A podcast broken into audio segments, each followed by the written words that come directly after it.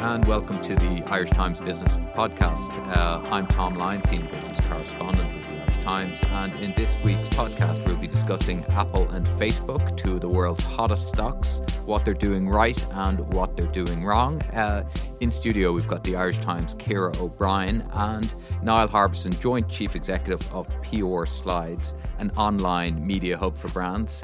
Uh, I'll start with yourself, Niall. Uh, just looking at the week that's in it, you know, we saw Apple uh, losing $10 billion in value, its share price falling. You know, at one stage it fell by 8%, then it fell a little bit further. Uh, are you surprised at this sort of level of fallback? Not really, because it's it's one of the most overhyped stocks in, in the business in terms of how, how closely it's followed.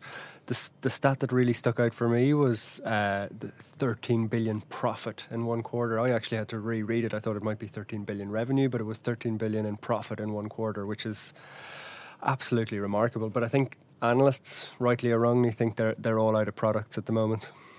And uh, what do you think, Ciara? I mean, they you know they were saying that they sold 51 million units of the iPhone in the quarter. I mean, that was a record. Uh, and yet everyone is saying that they're doing it wrong. I mean, that would look like success to me.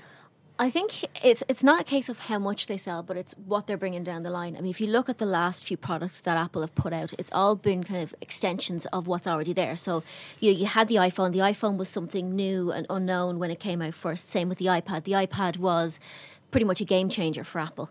And since then, all they've done is refine it slightly or you know, add a new feature to it. I mean, now you're looking at you're looking at an incredibly crowded market, both the tablet and the smartphone market. I mean, you're looking at companies like Samsung, LG, Sony.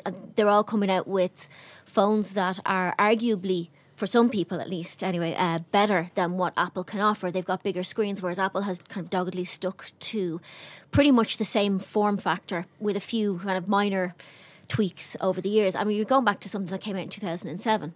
That's really, I think, what's at the heart of the problem is that investors are looking for the next big thing from Apple. They're looking for something that's insanely great, you know, as as they kept describing products before. They want something that's a game changer, and Apple just haven't given it to them. And there's been hints that they might. You know, there was talk of you know, the Apple TV set. There's talk of a smartwatch, but Apple hasn't actually delivered on any of that yet, and that's the problem.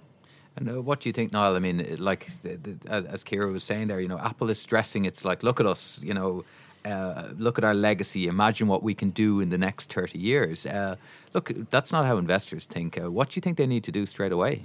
I think genuinely the, nobody has the answer. The the one thing that's uh, the stock has been fluctuating like crazy over the last couple of years and, and dropping. Apple, throughout it all, remain totally unflappable. They don't comment on any rumours. They don't uh, tell you what's coming down the track. I mean, those are pretty educated guesses around uh, a watch and, and, a TV. They'll probably happen. But um, it's the, the, the, fact that the market are, are, just not sure. If like if they do come out in three months and they, they, they wheel out a watch or a game changing product like that, the stock will will double really really quickly because it, it's all about the excitement and the belief and, and people just don't reckon they have it at the moment. I think it's important to note as well that not everything Apple puts out, not everything it touches turns to gold. I mean, uh, the original Apple TV wasn't really quite, uh, I suppose, as successful as people would have thought. I mean, we think of Apple, we think of the iPhone and the iPad, and that's you know you're talking millions and millions of units every quarter.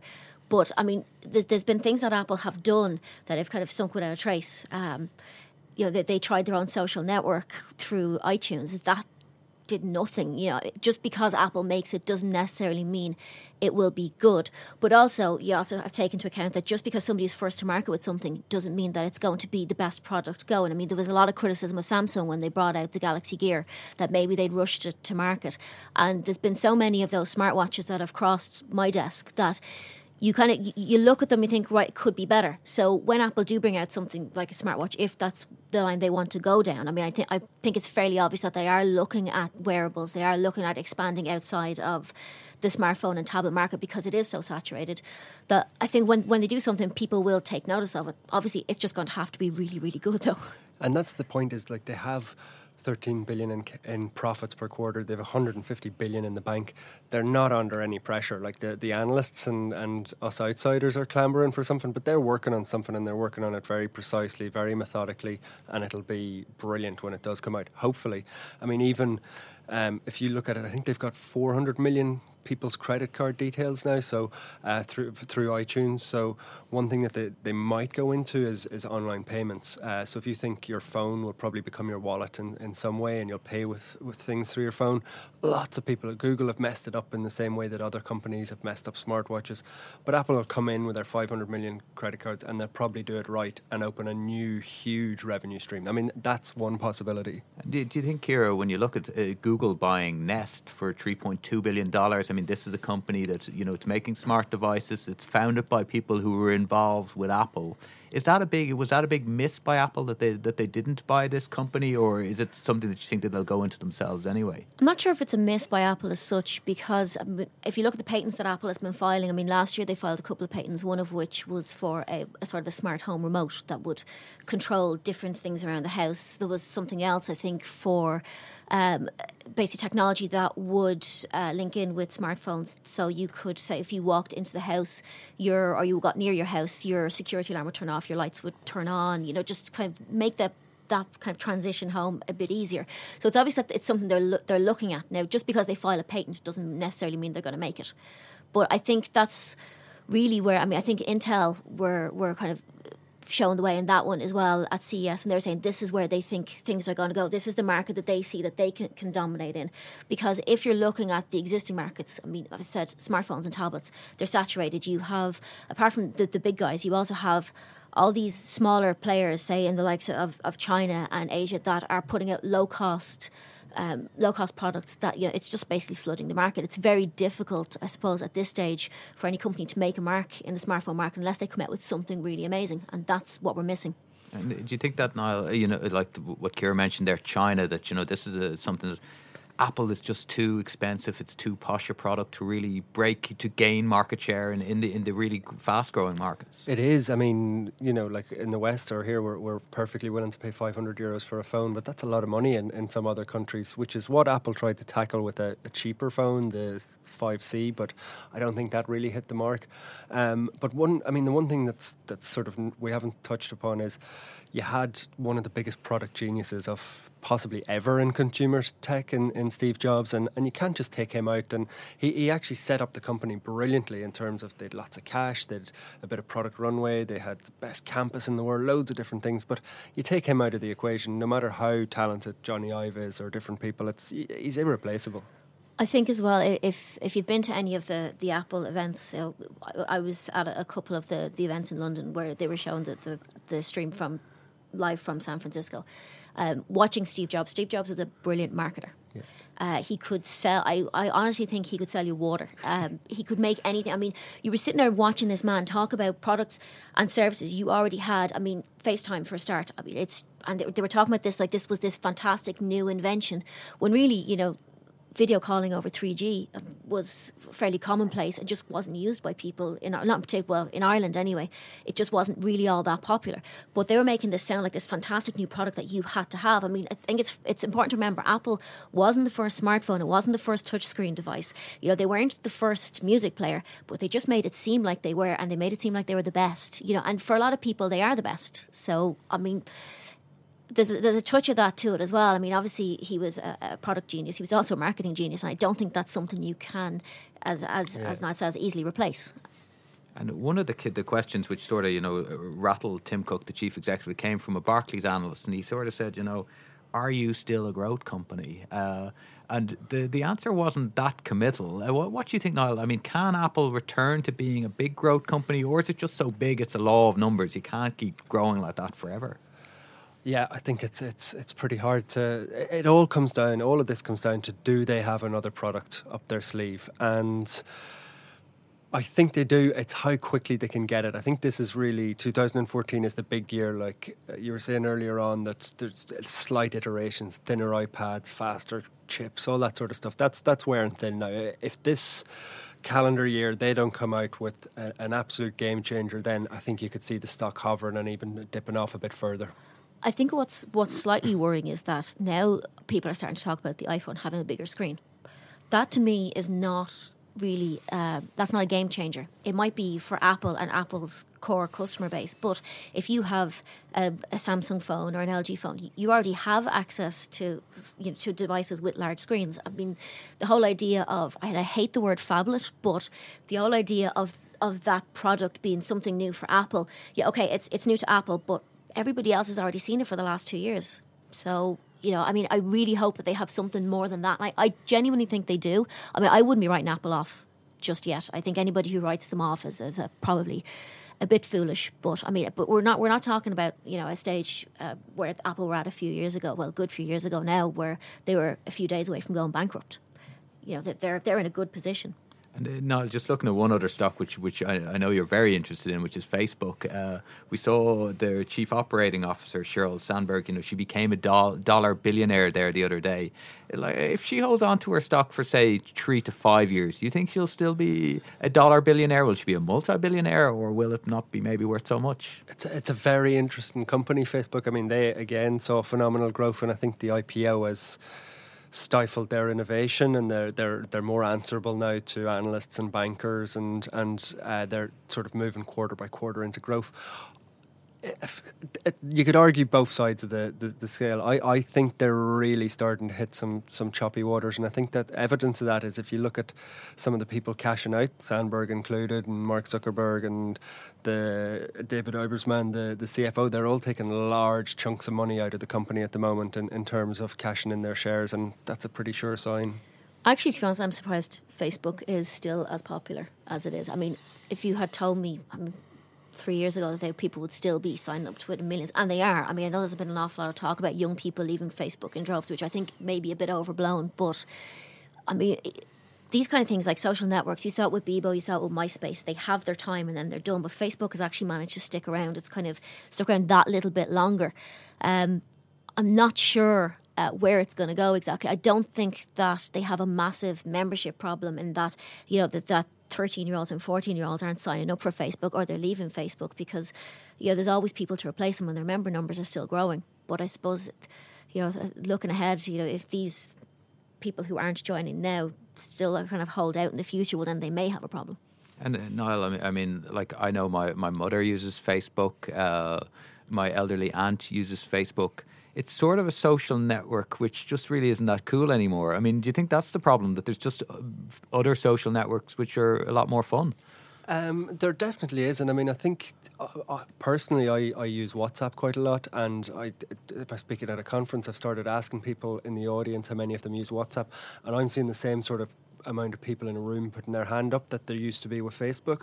And I think it goes back to if you go out and get drunk, not that you would get drunk and, and fall around the place, you're not going to share. You don't want your mom or your aunt seeing that picture, but you'll happily pop it into a WhatsApp group where you're three or four really good friends. So I think we're moving towards a a more private web and a more, um, ironically, it's taken the younger generation in their teens to show us that privacy is, is quite important and that maybe posting pictures is not great for your future employment prospects and and yet they still do it. Yeah. and uh, just one last question uh, for you, Ciara. You know, you're, you're saying you're still bullish on Apple, but what would be your view overall on Facebook? Negative? Would that be right to say, or no? I wouldn't say negative. Um, I'm kind of. I, I have to be honest. I sit on the fence on this one because I think Facebook do some stuff really well, and obviously they've they've bumped up the the mobile side of things because that obviously would have been a concern not so long ago that they weren't making very much revenue from the mobile side of things. And everybody, well, not everybody, but a good chunk of Facebook's users are mobile. Um, they still have an awful lot of people visiting every day as opposed to you know maybe checking in once a week i, I don't think that's cause for concern just yet but then again if i had uh, stock options i might be looking at it a bit more closely and uh, Niall if you had some money in your pocket which would it be facebook or apple I'm not the person to ask. I invested in Apple at 700 and it's now at 550 two years ago, and, and that was a mistake. And Facebook, I would. Uh, I'd get my money out of there straight away. I, I think they've still got phenomenal growth, like uh, on mobile. They they switched mobile advertising on, and it was a billion dollar industry within two quarters, which which is phenomenal. So they're not like none, neither of these companies are in any sorts of trouble uh, on the bigger picture. But I'd, I'd be very worried about Facebook 2014 is a big year for Apple, so I, I, I, I would hope that they'll come back with all guns blazing. And Niall Harbison, Joint Chief Executive for PR Slides, and the Irish Times own Ciara O'Brien. Thanks for coming on. And in the second half of the Irish Times Inside Business podcast, we're joined by Anne Horan, the Chief Executive of the DCU Ryan Academy for Entrepreneurs, who's launched a new accelerator program for female entrepreneurs trying to start their own business. And also in studio is Anne Donnelly, who has done just that uh, by co founding Darling Cocktails, an Irish startup which sells premium ready to made uh, cocktails made with Irish spirits and ingredients. Uh, Anne Horan, I'll go to you first. Uh, Good afternoon. Just tell me, Anne, first of all, like why you think an accelerator program is is needed for female entrepreneurs and why why you decided to launch this. Okay, um, this is something that we've been thinking about for some time. The Female Accelerator, what, what, it is, is a program aimed at companies less than 10 years old with good growth potential, but the specific thing is they need to be led by women, so female entrepreneurs. Um, and we have been running a propeller program aimed at uh, high tech startups for three years now, hugely successful. But one of the things we noticed is that almost all the applications were from men. So we, it's something that we wanted to do to uh, address this. Um, we actually, the applications just closed yesterday, so we got 135 high quality applications, um, which is kind of on par with our existing programs. But I suppose uh, with previous programs, we would have got maybe a handful from women, and now we have 135 applications from high quality women. And how many companies are you going to work with, Anne, and what sort of skills are you going to teach them? Uh, so we're going to work with, we're going to select from 135. We have the really difficult job, I suppose, of uh, selecting 10.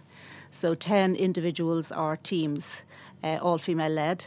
Uh, what we're going to do with them is, first of all, we're going to give them a grant of two and a half thousand to help fund operations during the program. Uh, we're going to run a, a series of workshops, um, and then we will be doing mentoring and networking with them. Now, the workshops will, a lot of them will look very similar to the existing program, but uh, we will also have a, a second stream focused on the uh, challenges for women. So things like self belief, confidence, ambition, leadership skills, and, and that type of thing. So mm. the, the program will be quite different in some ways to, to other yes, programs. some of it will look the very same. So we'll do business model canvas, lean, uh, lead startups, and all those things. But alongside that, we'll have a separate stream with with different um, tutors dealing with these special challenges. And Anne Donnelly, you, you started your own business uh, back in March 2012. Uh, is this the sort of program you would have liked to have taken part in? Um, this is a great program. Actually, I had started a first business uh, probably 10 years before that. So it was after I left the bank. And uh, so I set up the e learning company. And um, when I was working Bank of America, so I'd have a good number of years actually, um, you know, out there in business. But then I um, joined then the other program that um, uh, Anne was also running um, a year and a half ago, and that was absolutely excellent for us. That was the uh, uh, business uh, innovation program. Um, this program now that Anna's running uh, would absolutely be fantastic for female entrepreneurs. And part of the reason is one is that you actually get your upfront funding, which is um, a major, major source of actually holding people back. I think in the in the early stages, and um, and then also all of the other uh, attributes of the program. You know, um, the other components, the confidence building, the networking, and the working in groups, um, sharing of information. All of that is all vitally important, and I think particularly important for female entrepreneurs because um, there aren't so many out there that we can actually see as role models. Um, uh, you know, uh, things are now changing, and um, and we're seeing sort of U.S. multinationals and those kind of companies, and we're seeing women to the fore and uh, leadership and leadership skills to the fore. But um, it's not so prevalent in the types of courses that are actually available um, at this point in time. So it's a, I think it's a very it's cutting edge program, basically. And and you you mentioned there that you spent time at Bank of America, like like over twenty years. Was it mm-hmm. was it tough, you know, leaving you know the structure of a company like that to go out and, and, and go out on your own? Well, you know, I was actually thinking about that um, question earlier on because I thought it was a great question. Um, for the last ten years that I was with the bank, uh, I was actually vice president and headed up their international sales. So it put me in a sort of a unique position that I could actually go out and I was meeting US corporates in the US. I was meeting corporates in Ireland. So it meant that um, I probably develop skills uh, that wouldn't be traditional. And um, so I took the view that I actually wanted to step outside the bank and see what else I could do, you know. And that was when um, I, I, basically it took me about a year and a half to actually come up with the e-learning idea. I spotted a gap in the market and an opportunity, and e-learning was just taking off. So um, I had already developed quite a number of skills within the banking environment. But what I found then moving in and actually starting a business by yourself, like the, some of the key challenges that were there were actually the isolation. You know that you're there and you're at your own kitchen table. You know, and um, you don't have other people around you and other experts to actually bounce things off. Whereas when you come to a program such as the program Anne was talking about, there's other experts in the room ready, uh, readily available to you. You know, so all of the other structures that you might have had once upon a time, now you can actually tap into them.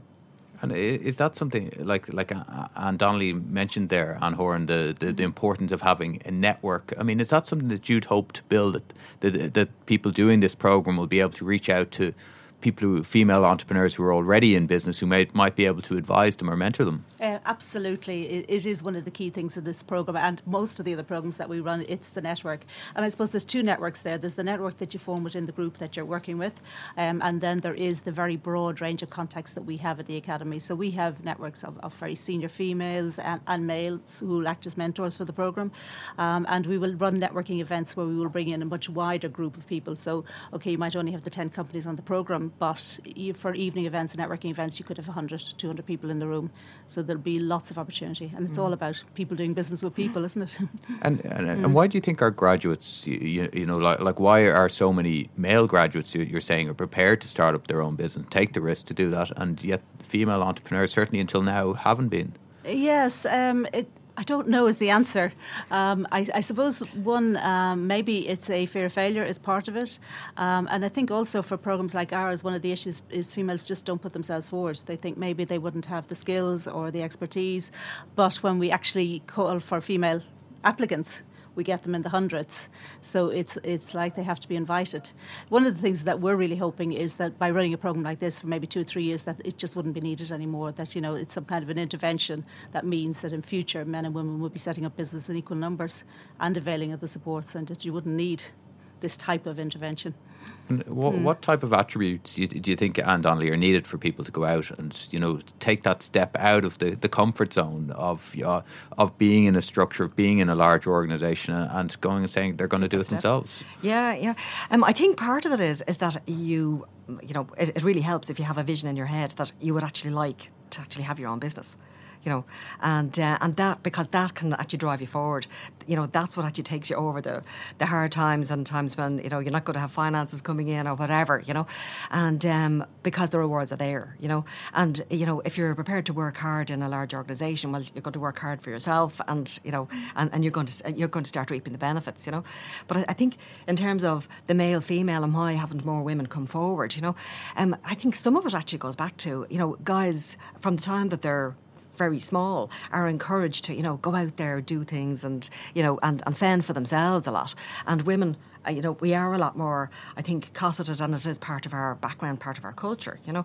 And I actually I think from an entrepreneurial viewpoint if we had even more entrepreneurial spirit within the schooling system you know where in schools the whole idea is is that having your own business and running your own business is an absolutely achievable aspiration, you know, and you don't have to be born with the kind of entrepreneurial gene. You know, basically anybody can do this, and it's just really, you know, having the dream and sort of going for it. Really, I think. And how have you found the mix of people applying Anne Horan uh, for, for, for this program? You, you, know, like uh, we do know, like when we're writing about startups, it tends to be you know they're very male dominated, uh, mm-hmm. founded by you know either a male CEO or two two two male founders. I mean, I mean, have you found that in the tech space that you you found a lot of people coming forward who maybe mightn't have? Uh, I'm absolutely astounded by the, the quality and the number of applications. Like these are all female-led businesses. Some of them are all female teams, and others are a mix. But they but they have to have a female lead. They are in the technology sector, which we always thought there were very few. They're food companies, they're health companies, um, and uh, quite a wide range, but pre- predominantly those three sectors. They're they're high growth. You know, they they have the ability to create jobs, and we're very excited by it. And, and mm. Donnelly, you mentioned there your own company, Darling Cocktails. Uh, mm-hmm. Uh, can you tell me a little bit about how that company is doing at the moment? Uh, well, we're doing well. Actually, we're doing really, really well. I was just saying to Anne earlier.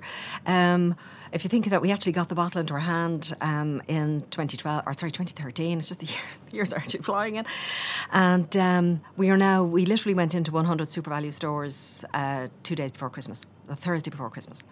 And um, there was so little time to actually uh, do any promotion or anything else that you, you, just couldn't do promotions. There weren't even signs on the shelves saying special offer price or anything. And we've sold i think it's 30% of the stock in the couple of days and that was nationwide. And some of the best sellers were actually in like Donegal, Kerry, Cork, you know, in places that um, sort of much, you know, rural locations, you know. So it's doing really well. We've had a fantastic response. We did over 12,000 tastings all last year. And um, we launched at the wedding fair in the RDS in January uh, 2013, did the wedding fair again in September.